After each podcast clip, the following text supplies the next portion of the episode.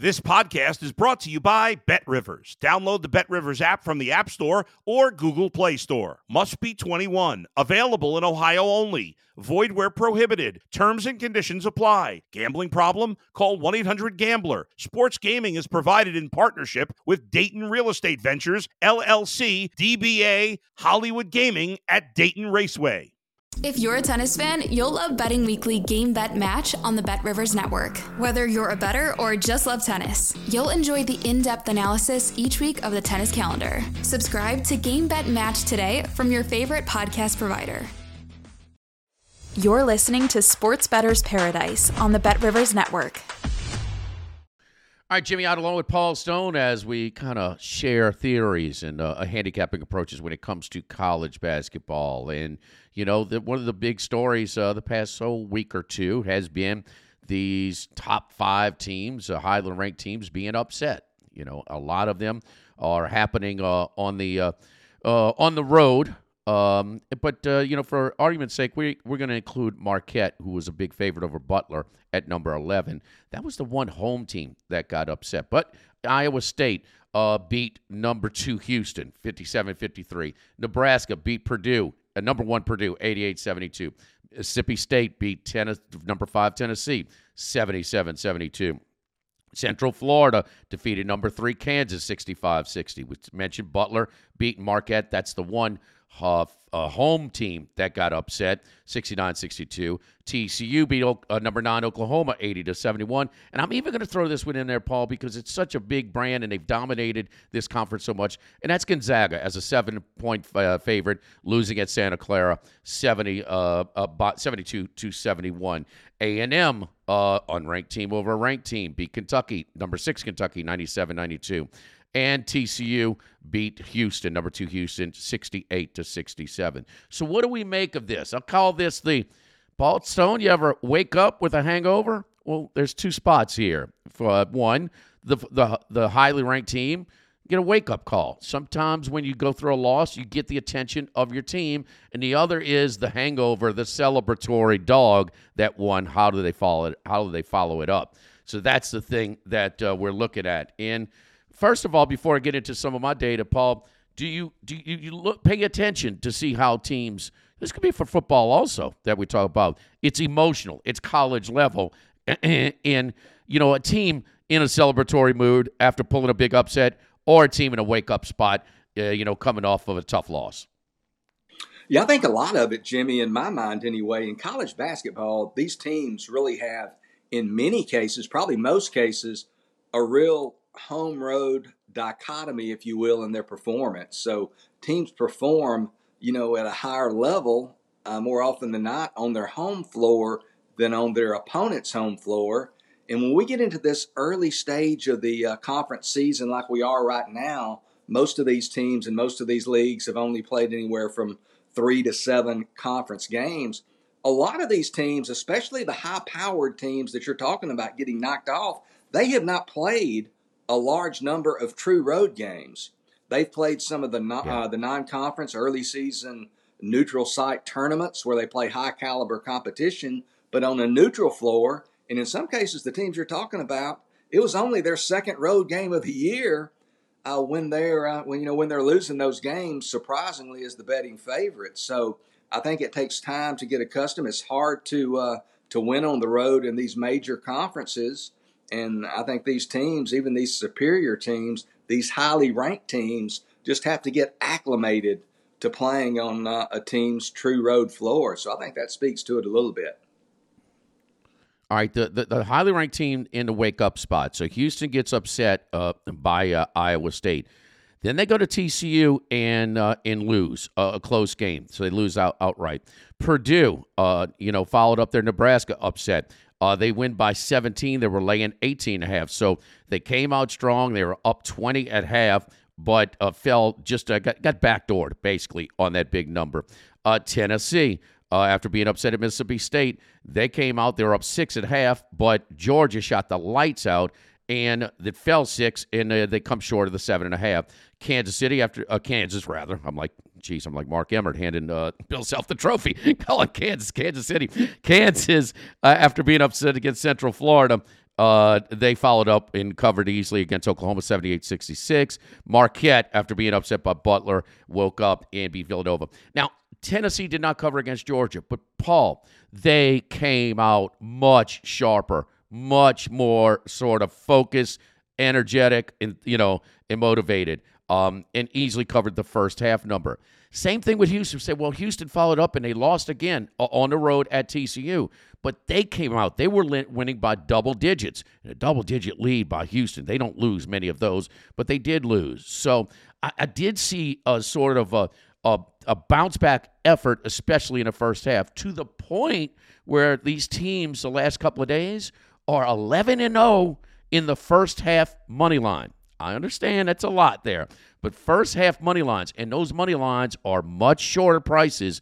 And I understand the parlays and things like that. Some people don't like to do them. It's uh, maybe a sort of a, a house's favorite uh, thing to book. But if you are doing stringing some of those money line parlays, teams come being off upset in the first half. In the first half, it's been very profitable for me. But the one that I've seen a better result is the team with the cloudy head after partying. That's the hangover spot because Iowa State, after beating Houston, they, uh, uh, you know, uh, I'm sorry, uh, yeah, Iowa State after beating Houston, they were beaten uh, by uh, Oklahoma. Nebraska, I, sorry, excuse me, Nebraska after beating Purdue they got beat by 18 by Iowa on that Friday night game. Mississippi State, after upsetting Tennessee, they lost at home to Alabama. Uh, BYU and Central Florida was a push after Central Florida followed up their Kansas upset.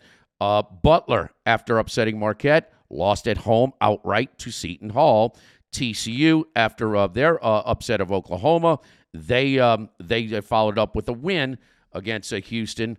I know I'm going along. Santa Clara, you might remember this one, uh, Paul. But Santa Clara, after upsetting Gonzaga, gets blown out by St. Mary's. They were down 29 at half in that one. A&M, after upsetting Kentucky, lost at Arkansas outright as the betting favorite. TCU, after upsetting Houston, lost in overtime in Cincinnati. Six, two, and one. If you're going against, you're fading the hangover team, the team that pulled off the upset that's in a celebratory mood. So you did have some of those cash. It's uh, so anyway, you've got some of that. But the thing that I've really come uh, had a lot of success with is that that big favorite, that big team, and you know that Paul. Sometimes those coaches gets to they have to lose. Those young players have to lose before they start buying in to what their coach is selling at times. Yeah, I mean there, there's parity in college basketball, no doubt about it. Everybody has some some good. Uh, some good players. I mean, we, have talked about him a little bit uh, going to the uh, the mid majors, the smaller schools, but like Shahada Wells at McNeese State. I mean, that guy can play anywhere, and he's playing for the McNeese State Cowboys, and they're a team they'll have to win the Southland Conference tournament to make the NCAA tournament field, but they certainly look like a uh, a good choice to do that. So everybody's got players, and they are college kids, and they get caught up in the uh, euphoria of uh, victory and especially when the fans rush the floor, there's probably some uh, uh, against the spread angles there coming off of a, a, floor rushing home victory. I'll say this about Houston and Gonzaga: Houston won. They are not the quite quite the same team, in my opinion, that they've been the past few years. And two, you know, it's kind of like Dorothy. We're not in Kansas anymore. I mean, they're not playing in the American Athletic Conference at this point. They're in the Big 12. And the Big 12, is a uh, difficult road to hoe and very difficult on the road, if you will. So when you go to a, an opponent's home floor in the Big 12, there just aren't any easy outs. So Houston's finding out uh, what life is like in a major conference. They're still a, a uh, very good team and still a, a, top 10 caliber team that has the uh, capability with that defense that they play to uh, make a run in the tournament but they are going to have uh, some losses, obviously, in the Big 12. And then Gonzaga. I mean, to think right now, you know, they're kind of a, a borderline NCAA tournament team. Uh, yeah, with what Mark team. Few's, what, he's done there in Spokane over the last two decades or whatever it's been. They they just uh, are always the the class of that conference, and they just uh, tear those teams apart. And now it's not the it's not the case. So there is parity. And when there's parity, uh, there's opportunities for uh, bettors, especially if you look at that underdog side. Uh, uh, two two uh, instances uh, in where these teams are six two and one against the spread, uh, fading these teams, and that is Washington State coming off of that unbelievable win uh, against Arizona.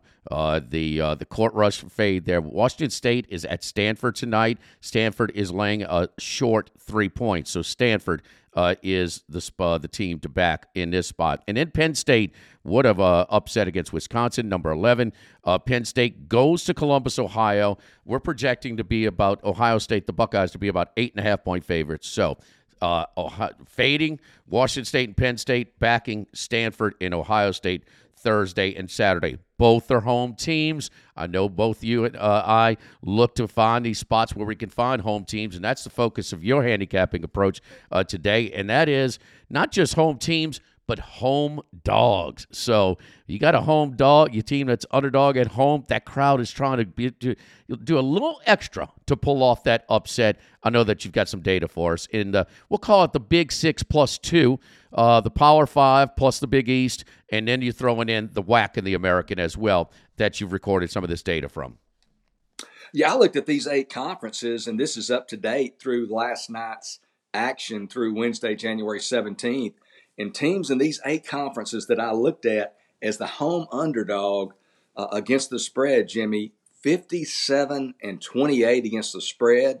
And then if you look at home dogs specifically, getting three and a half or fewer points, so small home dogs, 23 and 8 against the spread. So there's really been some some value uh, backing these teams.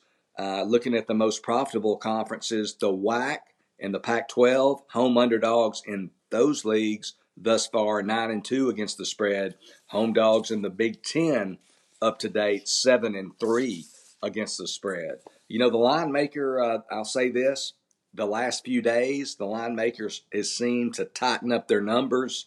Um, you know, they're like coaches or anybody else. You know, they're going to make adjustments. They're not going to just sit back and uh, be an ATM for bettors and let people just come in there and, and print money at their shop, so to speak.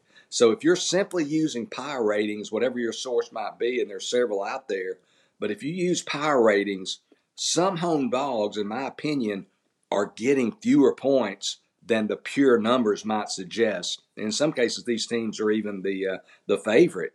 Uh, but I'll you know I'll say this: there's still going to be opportunities uh, going forward betting some of these uh, home underdogs. I just don't think you'll be able to employ that blanket approach where you just blindly bet all home underdogs and still be profitable. So I think you have to be selective. You have to pick your spots.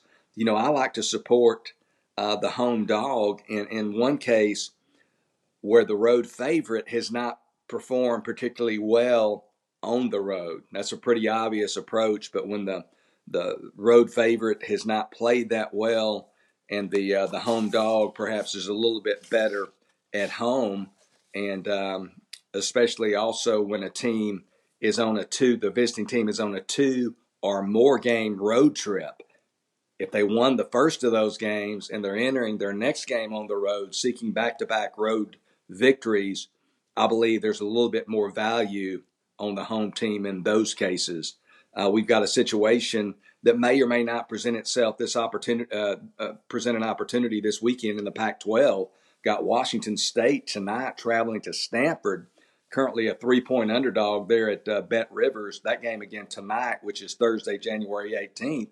And if Washington State, if they pull that mild upset, the Cougars are going to be traveling to um, uh, Cal on Saturday afternoon. In that game, I currently project the Cougars to be about a two point road favorite. So, in that uh, scenario, my position, if that number is available, I probably wouldn't take less than two. But if Washington State, especially if they win tonight at Stanford on Thursday, January 18th, and then they're a road favorite at Cal on Saturday, if I'm able to get two or more points, I'll be looking to take Cal there. So, uh, you know, I'd like Cal even more, just to add another layer to it and not to present too many potential scenarios. Uh, but if Cal, if they lose tonight, uh, in their game at home to Washington on Thursday, January 18th. If they're coming off a loss, I would like Cal even more because they're the desperate team. They're playing at home. They're playing a team that won their last game on the road. A lot of moving parts there, but uh, Cal plus two uh, might be uh, a look uh, that will uh, give us an opportunity to bet one of these home dogs uh, this coming Saturday. Paul, Paul, what about tonight's game in the Big Ten, where Michigan is at home catching two and a half against Illinois? That is a home dog of uh, of three and a half or less. did you give that one tonight any consideration? You know, I looked at it like you know. I make numbers on using various sources, including my own power rankings. I make numbers on all these games, and I made that line five. So I think that's just an example of the the line maker just saying, man, everybody's just hammering us on these home dogs. We're going to make them pay a premium. Okay. So I, I, just don't think that two and a half, in my mind anyway, even though it meets that three and a half or under home underdog uh, criteria, it just doesn't uh, it just doesn't seem like the right number. Michigan's been a really they're off a a victory. I think they're in their last game at home against Ohio State. But uh, Michigan has really been choppy. They have not played good basketball at home or on the road. So again, I think we really have to be uh, selective and kind of uh, pick our spots. Okay. But uh, it'll be interesting to chronicle that one. Let me throw a, a couple of uh, other ones at you on Saturday that I'm projecting to be. I, I'm not sure about Creighton at Seton Hall. If Seton Hall will be a home dog or not. Man, we just keep sliding Seton Hall and they just keep winning. Although they were they they benefited from Rick Pitino not being uh not being on the sideline uh in the midweek game. Uh the the the Johnnies had zero points at the under 16 first media timeout. So pick it. Speaking of the Johnnies, they're at home versus Marquette. I think they might be catching a little bit of point, but I know one that's going to be catching points this team has improved over the course of the season, and that is Iowa will be catching points uh, at home against number two Purdue. Any of those uh, that uh, you that, that fall into your your category? I know they they're, they're, they're projected to be home dogs, but or will these will these be teams that you you want to see what that line comes out and give them consideration? Yeah, I mean, you know, they all they all are, are, games that I've got jotted down just because they're home underdogs. That Seton Hall team uh, really playing well maybe still a little bit under the radar uh, with some uh, college basketball bettors out there. And, and Creighton, you know, they're kind of up and down. They certainly have, have, flexed their muscles at times, but the Blue Jays are certainly uh, not infallible, and that's a pretty good trip uh, from uh, Omaha, Nebraska to the East Coast. So I, I like Seton Hall there if they're getting a couple or more. And then that Iowa Purdue game. I mean, that that's an interesting. I'm a little bit a little bit scared. I want to get at least, uh, and I might be off here. I'm just doing this from memory. Want to get at least five or so points with Iowa. But the way Zach Edey's been playing these last couple of games, man, he has really been uh, a presence. He's been impacting the game on both ends of the floor, and he's kind of showing why why he's maybe uh, again college basketball's top player. But certainly Iowa is a team that's played well at home that I'll be uh, looking at. And then the other one that you mentioned was I think St. John's. Yes. At home, and they'll be playing. They'll be playing Marquette. Is that right? Yes, correct. Marquette. The one concern I have there, and I don't know, you know, what his quarantine will be or what his status will be for that game. Will Rick Pitino be on the sideline in that game for St. John's? Uh, if he's not on the sideline, uh, that would be a pass for me. But if he's back, you know, Marquette for a while, up until about what two weeks ago, ten days ago, Marquette looked like uh, a potential you know Final Four team, and they still very well might make that uh, type of run. But they've shown some chinks in their armor uh, the last couple of weeks, and have shown that they're just humans. So uh, that would certainly be one. If Rick Pitino is available and it's clear that he's going to be on the sideline as the head coach, I'd certainly take a look at St. John's. You know, getting a couple or more points. Uh, it's a huge factor. Okay, uh, his assistant, the former Manhattan head coach, uh, an, an Italian name. All Italian uh, bas- college basketball coaches were not created equally. Uh, you, your proof is in uh, is in Newark, New Jersey, on that one because I was expecting a really good game, and that was really, really ugly. Uh, St. John's uh, in Seton Hall. I mean, St. John's could have beaten Creighton. I mean, uh, on that Saturday afternoon game uh, last week, it, they lost a tough one uh, by one. But yes, Pitino has to be uh, coaching there. And I'll throw one in. Last week, we we we looked at UCLA and Arkansas as being under. They rebounded after getting destroyed by combined, I don't know, 70, 80 points, whatever it was. Um, UCLA won at home against Washington. Arkansas uh, held on to to win against A and M, and um, and boy, I, UCLA was the beneficiary of four technicals against Arizona State last night as they won that game uh, at the end. I am looking to fade the Bruins again on Saturday with Arizona. Arizona, you're never going to get that much of a bargain on the price, but trust me, uh, UCLA uh, is still not that good. For Paul Stone, I'm Jimmy Ott. We do it each and every week through the Final Four. We're uh, giving our uh, college basketball handicapping approaches, and Paul will talk about you know he talks about his power ratings and all of that. Well, he'll we'll talk about his approach and how he streamlines it with 360 plus Division One teams. It's uh, you cannot cover all of those uh, extensively. So we'll talk about that next week. For Paul Stone, I'm Jimmy Ott here on the Sports Bettor's Paradise on the Bet Rivers Network.